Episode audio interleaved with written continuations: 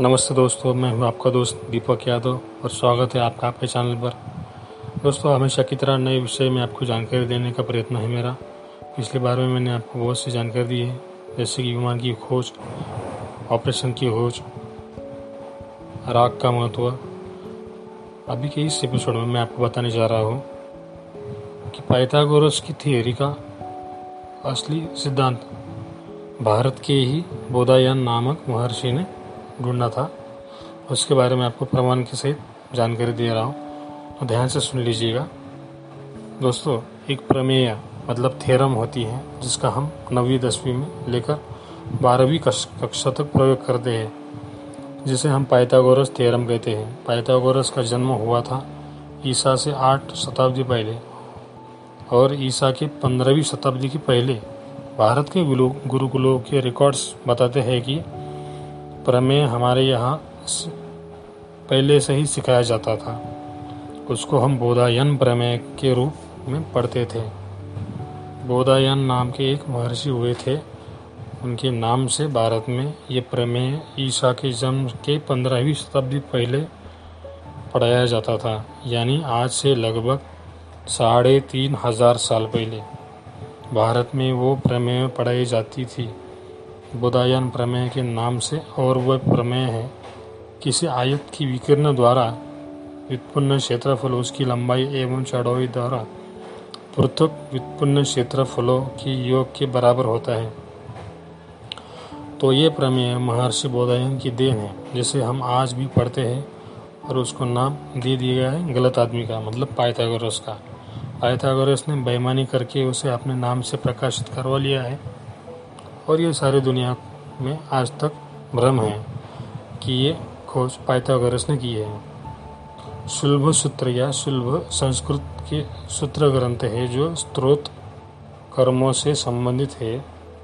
इनमें यज्ञ वेद की रचना से संबंधित जो जामितीय ज्ञान दिया है, संस्कृत के सुलभ शब्द का अर्थ नापने की रस्सी या दोरी होता है।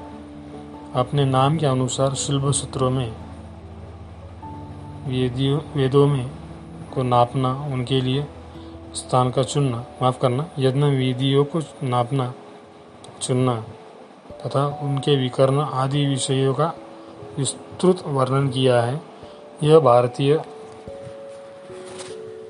ज्यामिति के प्राचीनतम ग्रंथ है। सुलभ सूत्र स्त्रोत सूत्रों के भाग है।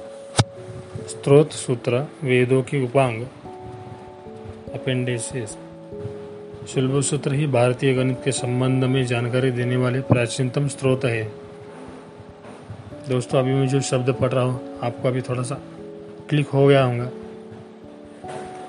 कि जो जितने भी अभी अपेंडिसिस वगैरह में जी वगैरह, आप देख समझ लीजिए। अभी के जो इंग्लिश के ग्रामर में जो शब्द है, जियोमेट्री वगैरह, वो भी इसी शब्द से बनाए गए हैं। ठीक है, चलो, वो अभी वो वो बात कोई विषय नहीं है। तो इसके बाद एक आयत शुल्भ सूत्रों में, बोधायन का शुल्भ सूत्र सबसे प्राचीन माना जाता है। इस रचना का समय 1200 से 800 ईसा पूर्व माना गया है। अपने एक सूत्र में बोधायन ने विकर्ण के वर्ग का नियम दिया है।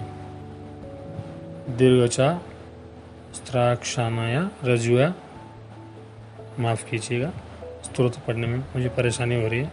मैं आपको सीधा सीधा उसका मतलब बता रहा हूँ। एक आयात का विकर्ण उतना ही क्षेत्र इकट्ठा बनता बनाता है, जितने की उसकी लंबाई और चौड़ाई अलग अलग बनाती है। यही तो पाइथागोरस का प्रमेय है। स्पष्ट होता है कि इस प्रमेय की जानकारी भारतीय गणितों के पाइथागोरस के पहले थी। दरअसल इस प्रयोग को बोधायम पाइथागोरस प्रयोग कहा जाना चाहिए। लेकिन हमेशा की तरह ये चोरों लुटोरों ने हमारे सारे सिद्धांत, शोध अपने नाम पर कर लिए और हमसे ये सब कुछ इतिहास छुपाया गया है और इतिहास कौन छुपा रहा है? हम सबको पता ही है, इसके पीछे किसका षड्यंत्र है। ठीक है, चलो, जानकारी आपको मिल गई है, इसका फ़ायदा उठाओ, जानकारी अच्छी लगी हो तो लाइक करना मत भूलना फॉलो भी करना मत भूलना। हाँ दोस्तों को भी शेयर करना मत भूलना। तब तक के लिए स्वस्थ रहो, खुश रहो, मस्त रहो। अगली बार नए विषय के साथ मिलते हैं। जय हिंद जय भारत।